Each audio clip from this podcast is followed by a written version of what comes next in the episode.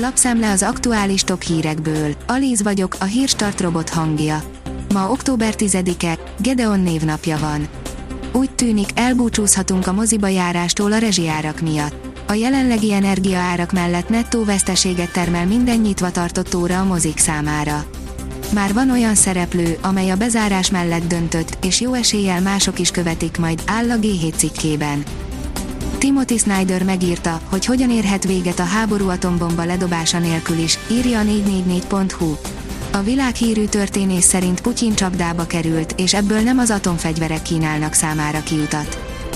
A vezes szerint egy nap alatt 28 milliós bírságot szabott ki a rendőrség. 2721 szabálytalanságon ért autós járt úgy, hogy összesen a fenti összeggel gyarapítják az államkasszát a nekik kiszabott büntetésekkel. A rangadó írja, gazdag mester hármassal üzent az ellenfeleknek. Két akciógól, egy 11-es a Toronto ellen. Az első gólja egy szédületes kapáslövés volt. Az Autopro oldalon olvasható, hogy a halálvölgyén kell átkelnie a beszállítóknak. Az e-mobilitás által megkövetelt hatalmas beruházások és késői megtérülésük próbára teszik a motoralkatrészgyártókat. A növekedés írja, itthon a válság igazán majd januárban indul bezárási hullám jöhet az éttermeknél. Nincs az az agyafúrt üzleti modell, amelyel egy tízszeres gázáremelkedést ki lehet küszöbölni, mondta a növekedésnek Kovács László, a Magyar Vendéglátók Testületének az elnöke. A Hungary Press oldalon olvasható, hogy kultúrával fűtenek Budapest második kerületében. Novembertől nappali melegedő programok a Marciban, januártól kultnapközi gyerekeknek a Klebersberg kultúrkúriában és a Marciban, a rezsijárak emelése kihívás elé állítja önkormányzatunkat és kerületünk közművelődési intézményeit is, de nem hagyjuk magunkat. A portfólió írja, nem az a kérdés, lesz-e 20%-os infláció Magyarországon, csak az, mikor az augusztusi 15,6%-ról biztosan újabb nagy ugrást mutatott be az infláció, hiszen szeptemberben már a megemelkedett rezsiköltségek is bekerültek a kosárba. Az igazi kérdés, hogy már most eléri a 20%-os lélektani határt a drágulás, vagy arra még várnunk kell egy-két hónapot.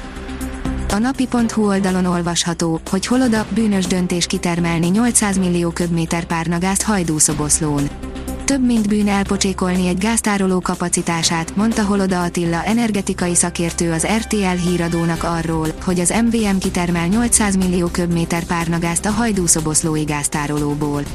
Ezzel tönkre tehetik a tároló kapacitásának egy részét.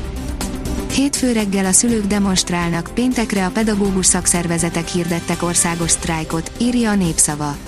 A pénteki munkabeszüntetésre október 4-ével ellentétben már nem csak a PDS, hanem a PS is mozgósít. A magyar mezőgazdaság írja, mentsük a nyári ízeit, fűszernövények tartósítása.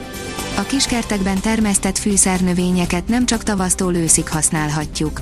Még a fagyok előtt megmenthetjük az ízeket, hiszen ha tartósítjuk ezeket, akkor egész télen átsegítségünkre lesznek a konyhában. A rangadó szerint szenvedős meccset húzott be a Barcelona de előtte még vár a katalánokra egy nagyon fontos BL rangadó az Inter ellen. Roni ismét tornát nyert, Djokovic ott van a VB-n, Verstappen címet védett, írja az Eurosport. Véget érő tenisztornákról és befejeződő kerékpáros pályafutásokról szólt a vasárnap. Novák Djokovic megnyerte zsinórban harmadik tornáját, tíz megnyert döntő után azonban veszített egyet Igasiatek. Visszavonult az aktív sporttól Alejandro Valverde, Vincenzo Nibali és Filip Gilbert. Kitart a nyugodt, kellemes őszi idő, írja a kiderül.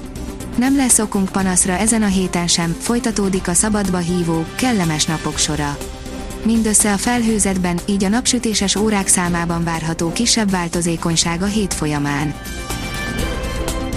A Hírstart friss lapszemléjét hallotta. Ha még több hírt szeretne hallani, kérjük, látogassa meg a podcast.hírstart.hu oldalunkat, vagy keressen minket a Spotify csatornánkon, ahol kérjük, értékelje csatornánkat 5 csillagra. Az elhangzott hírek teljes terjedelemben elérhetőek weboldalunkon is. Köszönjük, hogy minket hallgatott!